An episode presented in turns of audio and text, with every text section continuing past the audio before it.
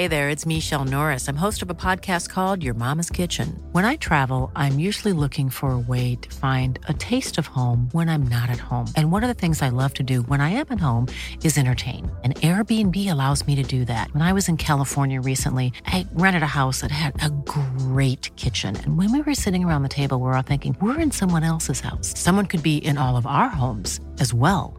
If you have a home, but you're not always at home, you have an Airbnb. Your home might be worth more than you think. Find out how much at airbnb.com/slash host.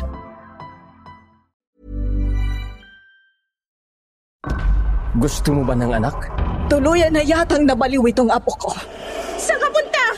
Huwag na huwag niyong kukunin sa akin ang anak ko!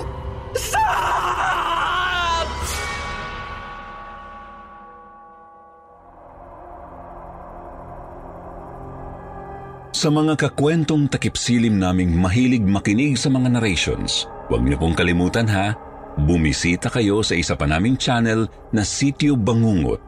Puro narrations na ang ilalagay namin doon para po ito sa inyo sa mga gustong makinig ng mga kwentong pampaanto. Ito na ang pampatulog nyo tuwing 8pm ng gabi. MWF lang muna sa ngayon. Huwag niyo pong kalimutan. Sityo Bangungot.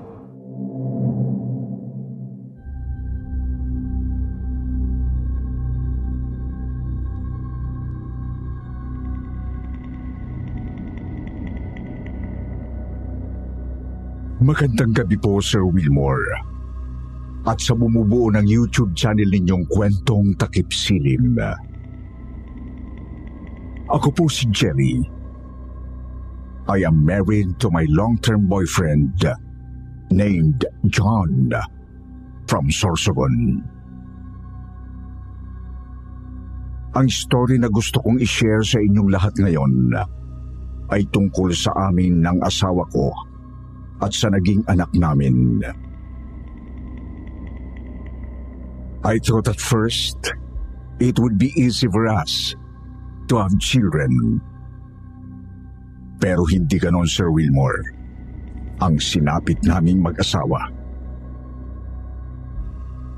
20 years ago, nasa Sorsogon kami mag-asawa. When this strange experience of mine happened.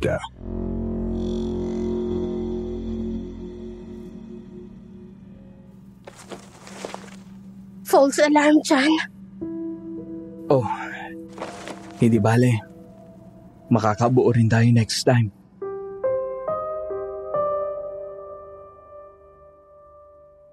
After naming ikasal ni John, nahirapan kami mag-asawa na bumuo ng anak. After ilang series ng lab tests at fertility count na ginawa namin sa mga ospital sa Manila, napatunayan na hindi kami baog mag-asawa. Stress lang daw kami siguro, sabi ng mga doktor. Kaya hirap kaming makabuo ng bata. Kaya nagpasya si John na nadalhin ako sa probinsya nila sa Sorsogon para makapagbakasyon kami at makapagpahinga. Iniwanan ni John ang trabaho niya para dito. Magdadalawang taon na kami sa Sorsogon. Wala pa rin nangyari Sir Wilmore. Every time sinasabi ko sa asawa kong si John na magkakaanak na kami. Hindi nabubuo ang sanggol. Nakukunan ako palagi.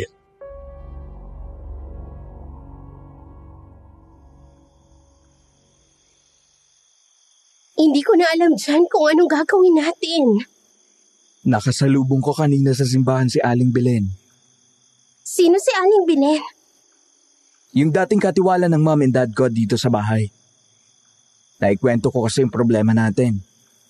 Anong sabi niya? May albularyo raw siyang kilala na taga-kabilang sityo. Kayang-kaya niya raw tayong tulungan. Albularyo? Si Commander Ahas. Commander Ahas? Oo, mahal. Yun ang tawag sa kanya. Dati raw natuklaw ng ahas ito nung bata. Namatay dahil sa kamandag ng ahas. Namatay? Oo. Sabi ni Aling Belen. Pero pagkatapos ng tatlong oras, nabuhay ulit. Magmula noon, ang gagamot na siya. Gamit ang venom ng ahas. Sino raw itong taong to? Rico talaga ang pangalan nito, sabi ni Aling Belen. 30 years old lang, pero magaling daw manghilot at manggamot. Kaya niyang gamutin lahat ng uri ng sakit. Mahal, wala tayong sakit, okay? Jelly, makinig ka. May isang apo si Aling Belen. Ang pangalan ay Angela. Kaedad mo lang daw si Angela. Hirap din daw itong mabuntis noon. Alam mo kung bakit? Dahil baog si Angela. Muntik na raw itong iwan ng asawa nito. Pero nang magpagamot kay Commander Ahas, nabuntis ang apo ni Aling Belen.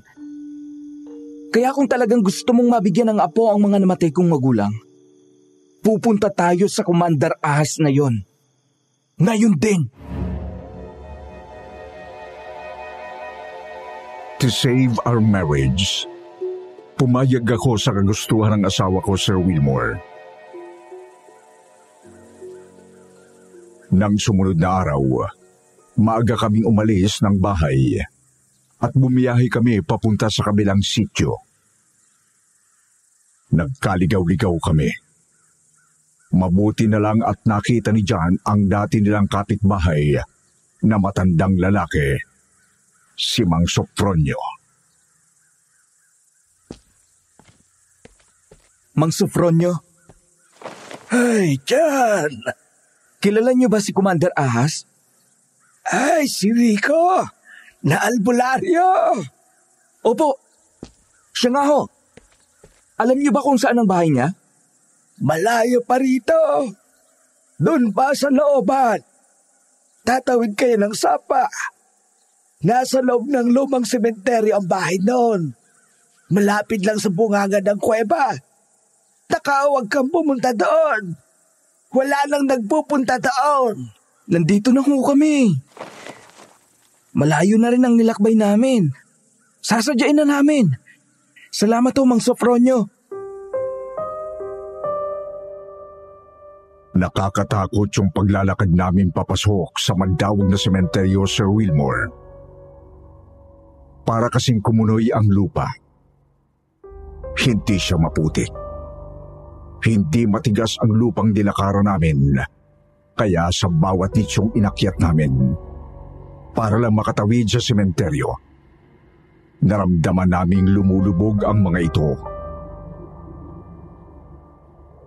Alas dos na ng hapon nang makarating kami sa pinakadulo ng sementeryo malapit sa kuweba. At nakita namin sa wakas ang kubo ni Commander Ahas.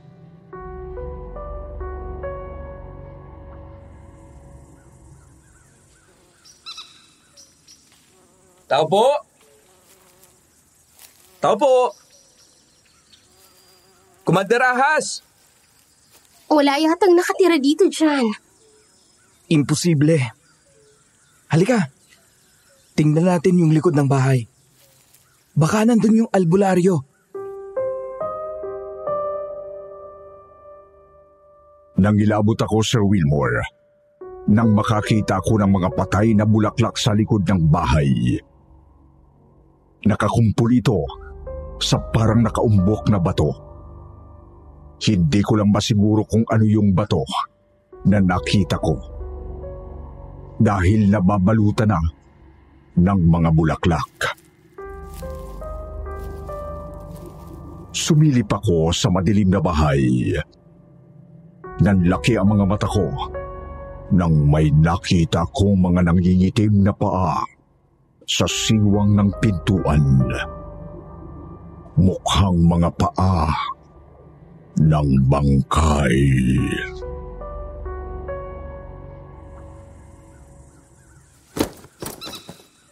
Sino ka? Mahal!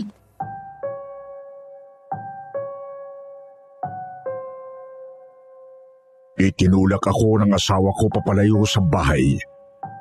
At hinila ako papalayo sa isang malaking ahas na gumagapang na pala sa panang ko kanina pa.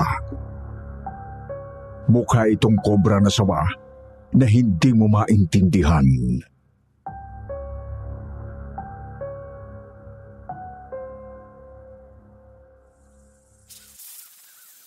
Huwag niyong katakutan ng kaibigan kong ahas.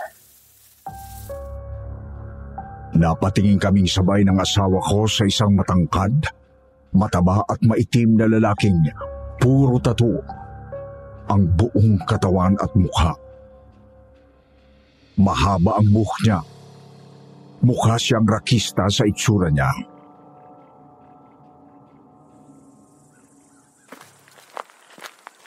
Kayo po ba si Commander Ahas? Ako nga, Kailangan namin ng tulong ninyo. Gusto naming magkaanak. Kailangan mabuntis ang asawa ko. Tinitigan lang kami ni Commander Ahas. Kinuha niya ang alaga niyang sawang kobra at ipinatong sa isang sanga ng patay na puno. Kinilabutan ako nang makakita ako ng mga pulang mata na nakatingin sa akin mula sa kwarto ng albularyo. Parang mga mata ng pusa, pero kulay pula.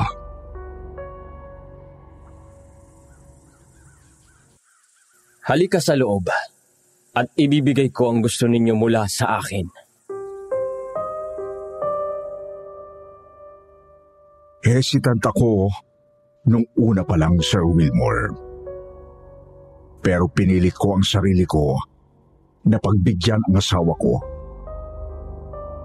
Naiwan si Jan sa labas ng kubo. Pagpasok ko sa loob ng kwarto, iba na ang kutob ko.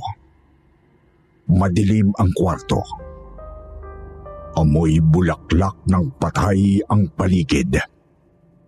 May mga ribulto ng mga santo at santa ng simbahang katolika sa isang malapad na altar na may nakatirik na itim na kandila. Pero ang katapat nito sa kabilang pader ay mga kalendaryo ng mga sexy at halos nakahubad na mga sexy stars at artistang babae na nakanikit sa dingding niya.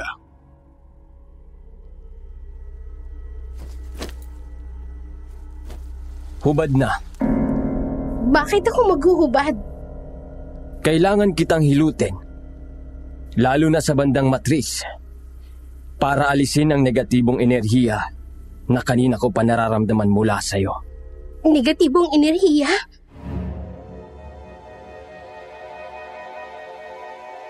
Biglang lumapit sa akin si Commander Ahas at dinikit ang mukha niya sa mukha ko. Tinitigan niya ako ng malapitan bago siya nagpatuloy sa pagbulong.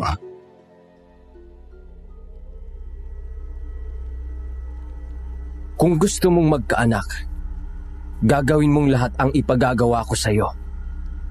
Gusto mo ba ng anak? Oo o hindi.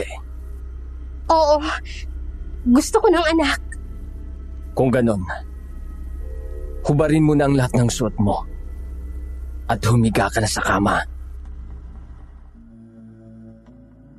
At gano'n na nga ang ginawa ko, Sir Wilmore. Pero nang pahiga na ako sa kama, may pinainom siya sa akin na tsaa. Kulay berde ito. Mainit. Nasa isang lumang tasa. Inumin mo yan. Ininom ko ang tsaa at ilang segundo lang ang lumipas. Nablangko ang paningin ko. Biglang nagdilim at nawalan ako ng lakas. Naramdaman ko na lang na may humihimas na sa katawan ko, Sir Wilmore. Gusto kong dumilat pero parang lasing na lasing ako. Maya-maya pa ay naramdaman kong may mga gumagapang sa katawan ko. parang matatabang bulate. Mabibigat sila at malamig sa pakiramdam. Idinilat ko ang mga mata ko. Nang hilakbot ako nang makita kong puro ahas ang buong kama at ang buong kisame ng kubo. Mga itim na sawa at kobra. At sa ibabaw ko ay nakapatong ang hubad na si Commander Ahas. Nakakadiri ang itsura nito. Malalaki ang mga dilaw nitong mata. May mga pangil siya. Nakahubad siya at baku-bako ang kalamnan sa katawan. Higit sa lahat, meron siyang mahabang buntot na gumagalaw. Mukha siyang halimaw, Sir Wilmore.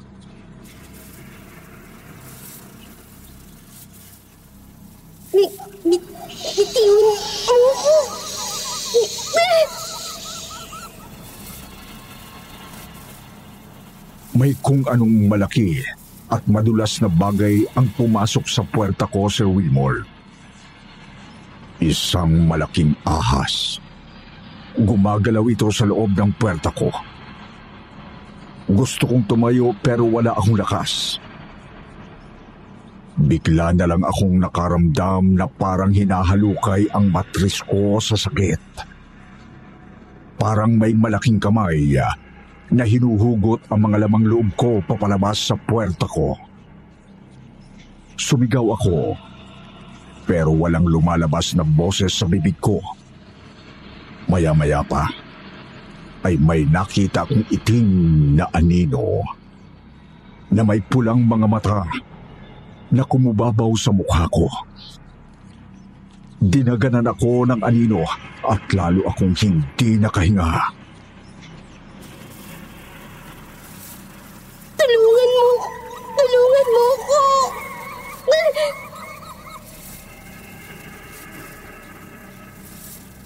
Biglang may umumbok sa tiyan ko. Para akong pinasakan ng bato sa puwerta ko. Napapikit ako sa sakit. Pagdilat ko, nakadamit na ako. At hinihimas-himas na ng asawa ko ang buko sa ulo. Nakahiga pa rin ako sa kama. Pero kasama na ni Commander Ahas ang asawa ko. Wala na ang itim na aninong may pulang mata. Wala na rin na ang mga itim na ahas. Finally! Gising ka na, mahal! Jan! Jan, umalis na tayo dito! Mabuti pa nga. Umuwi na kayo bago pa tuluyang magdilim. Walang kuryente dito sa loob ng sementeryo. Salamat, Commander Ahas. Babalik kami dito kapag nabuntis na si Jelly.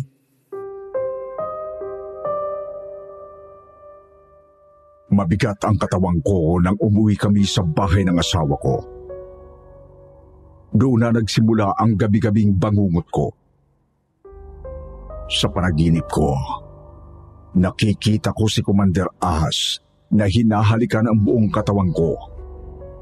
Habang pinagsasamantalan ako ng isa pang maitim na lalaking may sungay at mahabang buntot. Inilihim ko ito sa asawa ko. Isang buwan lang ang lumipas. Nabuntis na ako, Sir Wilmore.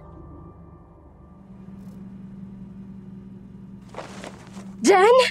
Magkakaanak na tayo! Thank you, Lord! Sa wakas, magkakaanak na ako!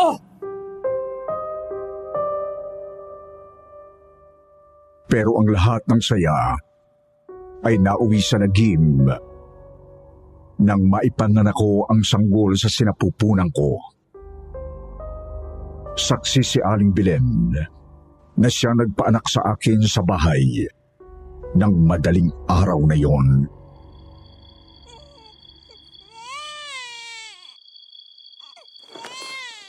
Aling Belen! Hindi ko yan, anak! Wala akong anak na halimaw! Hindi yan ang anak ko! Hindi ko anak ang halimaw na yan!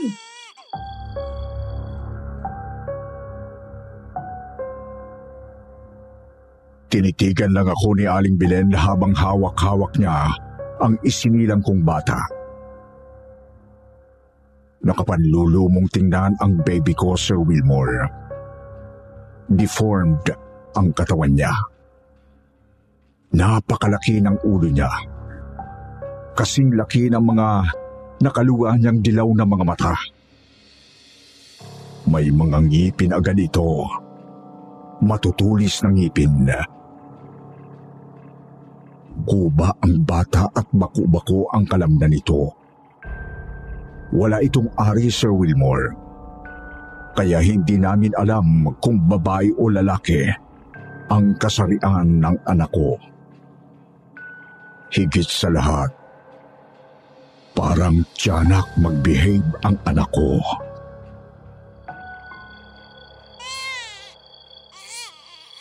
Kasalanan lahat ni Commander Ahas ito. Sigurado ako, may ginawa siya sa'yo, Jelly.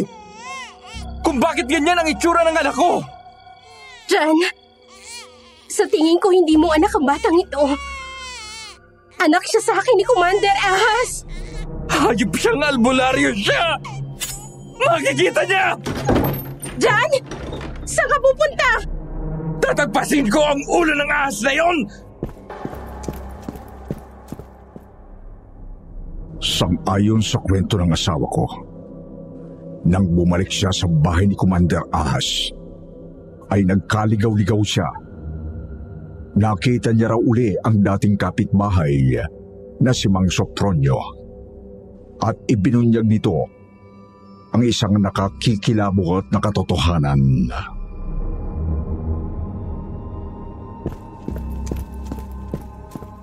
Ay, Jan! Maghunos-tili ka! Papatayin ko yung albularyo na yan! Paano mo papatayin ang isang taong matagal ng patay? Ano?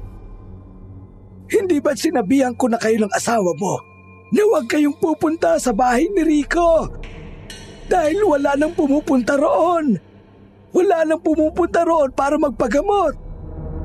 Dahil matagal nang patay si Rico. Hindi totoo yan. Halika! Papatunayan ko sa inyo na buhay pa yung hayop na albularyong yon. Sumama raw si Mang Sofronio kay John.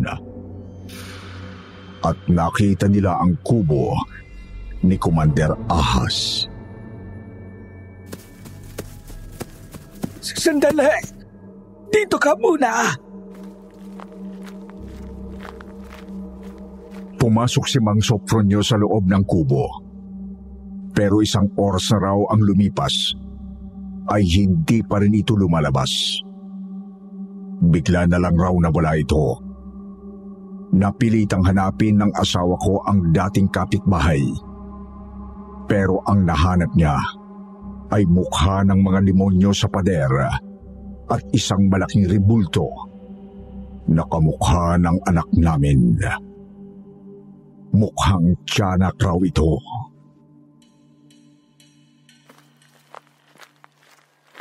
Mang Sofronio! Nasaan na kayo? Nakita raw ng asawa ko si Mang Sofronio na biglang mabilis na pumasok sa isang kwarto.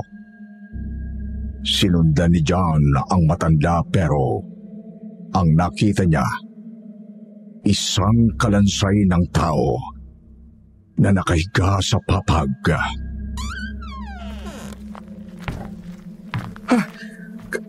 Kaninong kalansa ito? Ma- Mang Sofronio! Nasaan kayo?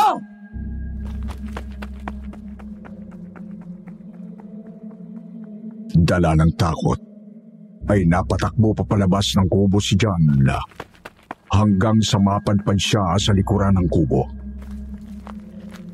Nakita niya raw ang nakita kong batuhan na nababalutan ng mga bulaklak na patay. Tinanggal ni John ang mga bulaklak at ang mga damo sa ibabaw nito. at bumulaga sa kanya ang isang nilulumot na nicho. Nakasulat ang pangalan ni Rico sa lapida ng nicho. Patay na nga ang albularyo at nakalibing na ito sa nitsyong natagpuan niya sa likod bahay. Natakot lalo si John nang makita ang inverted cross sa ibabaw ng puntod. Kaya nagpasya na siyang umuwi agad sa bahay.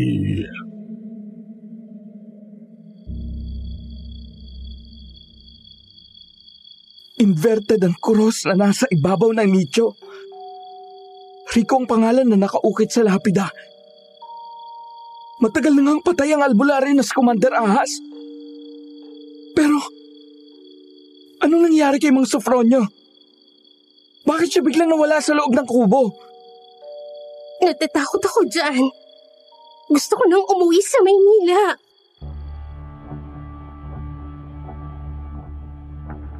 Pero hindi kami bumalik sa Maynila. Half-heartedly, natutunan rin ni John na tanggapin ang anak namin. At kahit na walang kasarian ito, pinangalanan niya itong Luis. Isang gabi habang naliligo ako, binabantayan ni John si Luis sa crib. Habang natutulog ito, nang biglang nakakita raw siya ng dalawang pulang mata sa bintana ng kwarto. Sino yan? Bakit, mahal? Bakit namumutla ka? May dalawang pulang mata sa bintana. Nakatitig sa akin. Kitang-kita ko. Gabi-gabing nakikita ni John ang dalawang pulang mata na pinanunood sila ni Luis mula sa bintana. Isang madaling araw, natutulog na kaming mag-asawa. May nakita akong malaking lalaki na nakahubad na kulay itim ang balat. May mahabang sungay at mahabang buntot. At may nakakatakot na mukha. Dinadampot nito ang natutulog kong anak na si Luis mula sa crib. Yung lalaki sa bangungot ko, nakikita ko na ngayon na sa totohanan na Sir Wilmore. Bitiwan mo ang anak ko! Jelly! Ano yon? Si Luis! Nakita kong dinampot ng isang malaking lalaki na nakahubad. Lalaki? Nasaan ang lalaki? Bigla siyang nawala. Pero nakakatakot siya dyan. Siya yung matagal ko nang napapaniginipan. Kulay itim ang balat niya. May team siya. May mahaba siyang sungay at buntot. Buntot?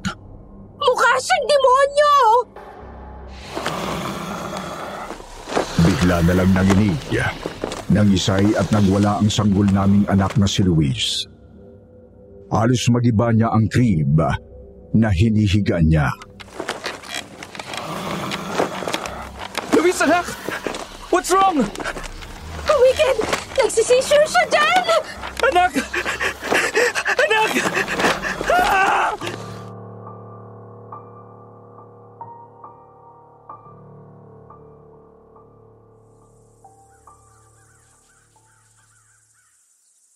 Nakikiramay ako. Anak niyo yung sanggol na namatay? Oo. Salamat sa iyo, miss. Ako si Zelly. Ikaw, sino ka? Ako si Angela. Apo ako ni Lola Belen, na dating katiwala ng mga magulang ni Jan. Ikaw ang apo ni Aling Belen? Anak mo ba yung karga mo? Oo. Gabriel ang pangalan niya.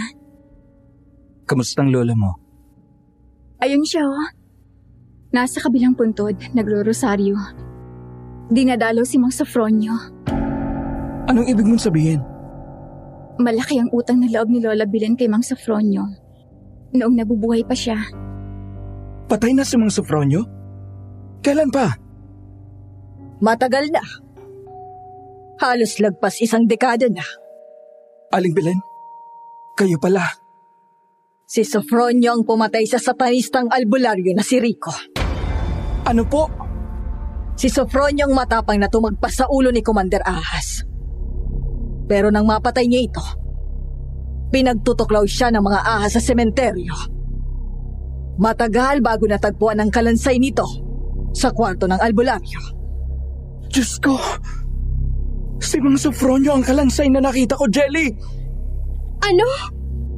Hindi ko na kayo dapat na pinapunta sa albularyo. Patawarin mo ako dyan sa ipinayo ko sa iyo. Patawarin niyo na si Lola Bilen. Dati kasi siyang kasapi sa kulto ni Commander Ahas. Si Commander Ahas na ama ng anak natin. Jelly.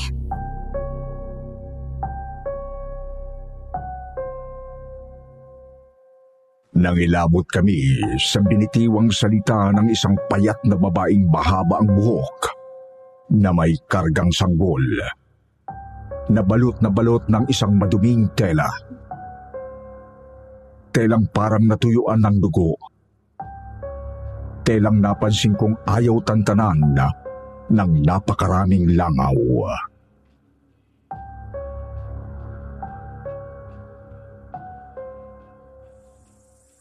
Angela, apo. Akin na yung anak mo. Kailangan na natin siyang... Hindi. Kukunin niyo na naman ang anak ko. Nakikita niyo nang natutulog siya eh. Angela, kailangan na nating ilibing ang anak mo. Tatlong linggo na siyang patay. Naaagnas ng bata oh! Ayoko! Ayoko. Magagalit si Commander Ahas sa akin. Hindi ko ililibing ang anak namin. Tatlong linggo nang patay ang anak mo? At ayaw niyang bitawan. Tuluyan na yatang nabaliw itong apo ko. At kasalanan ko ang lahat. Angela, totoo ba? Eh, sino yung Commander Ahas na nanggamot sa akin? Yun ang demonyo na ama ng mga anak natin. Ginagamit ng demonyo ang katawan ni Rico para mag-anyong tao. Alam mo ba yon? Alam ng lola bilin ko yon. Pero hinayaan pa rin niya akong maanakan ng demonyo. Tama na! Demonyo? Oo. Tingnan mo ang itsura ng anak ko. Halos mabaliw ako nang ipakita sa akin ni Angela ang anak niya. Naaagnas na ito. Inuuod na pala, kaya nilalangaw na ang lampi nito. Kamukhang kamukha ito ni Luis. Deformed din ang katawan ng sanggol. Napakalaki ng ulo. Kasing laki ng mga nakaluwa niyang dilaw na mga mata. May mga matutulis na ngipin rin ito. Higit sa lahat, mukha ring Janak, ang anak niya.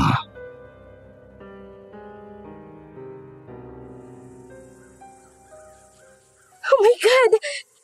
Angela, kailangan mo nang ilibing ang anak mo. Naaagnas na siya. Hindi. Kung kailan natupad ng pangarap ko, tsaka ko ililibing sa limot. Hindi mangyayari yon. Mahal ko ang anak ko. Ikaw dyan. Mahal mo ba ang anak mo? Hindi nakakibo ang asawa ko. Luwang nagtatatakbo ang apo ni Aling Bilen. Tila nabaliw na ito ng tuluyan dahil sa sinapit niyang kapalaran. Mistula itong inahing unggoy na ayaw pakawalan ang namatay na anak. Anak ko to! Ilibing niyo ang anak niyo. Pero wag na wag niyong kukunin sa akin ang anak ko! Aling Belen, tingnan ninyo ang apo ninyo. Tingnan niyo kaming mag-asawa ngayon. Bakit ninyo nagawa ito sa amin?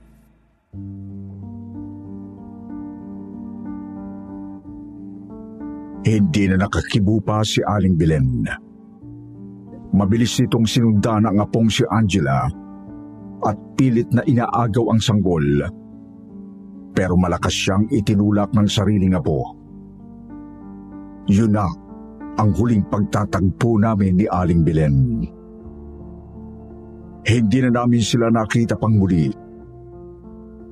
Ang huli naming balita, bago kami bumalik sa Maynila ng asawa ko, ay nailibing na rin sa wakas ng barangay ang kaawa-awang anak ni Angela.